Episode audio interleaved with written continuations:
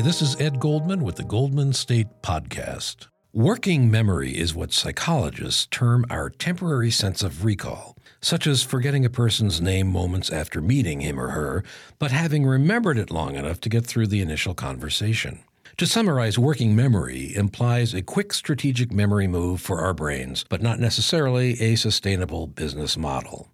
Now, as for me, I have a surprisingly robust memory for the lyrics of TV show theme songs, dialogue from favorite books and movies, and what people tell me when I interview them. Yeah, I do take notes.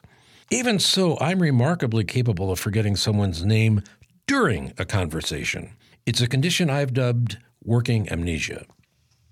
Forgetfulness is usually considered one of the marvels of aging, along with liver spots, thinning hair, and the inability to climb out of a car seat in less time than it took to circle the lot in search of that parking space. Even so, I can clearly remember the origins of my not remembering, all the way back to childhood, in fact.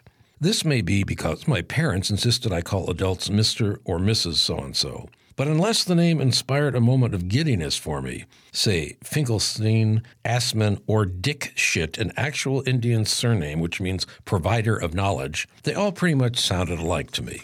This had a great deal to do with so many Jewish names ending in Berg, B E R G, Berg, B U R G, Stein, Baum, Man, uh, hello, Goldman, or the regrettable Blatt, while so many Christian ones seem to be interchangeable, like Johnson, Jackson, Jansen, Jensen, Jones, and of course the redoubtable Smith. Chinese surnames may be among the most redundant. L E E L I L I U, Wu, Wu, Wang, Wang, Zhang, Chen, Zhang, Qin, and Chan. And I can't count how many Hispanic friends I've made along my pothole journey of life who are named Garcia, Gomez, Gonzalez with a Z, Gonzalez with an S, and Rodriguez with a Z or an S.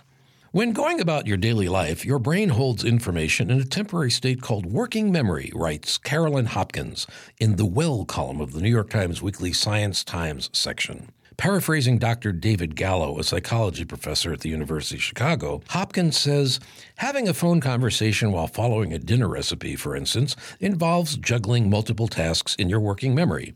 Most of us, she and the good doctor add, can only hold four or five thoughts or tasks at a time in our working memories.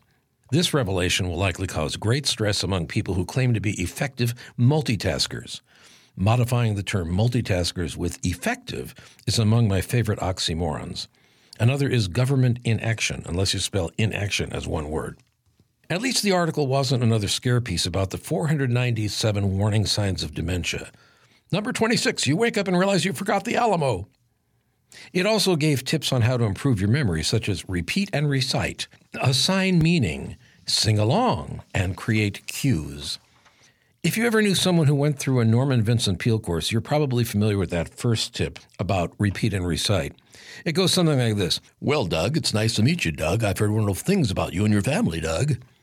As for assigning meaning, the example Dr. Gallo gives us in the article is if you meet someone named Michelle who's from Florida, you can imagine a Florida beach with a seashell, which sounds like Michelle. Uh huh. But what if she's not from Florida, Doc? If she's from Gila County, Arizona, will your working memory flash on that region's eponymous lizard and accidentally say, It's nice to meet you, monster?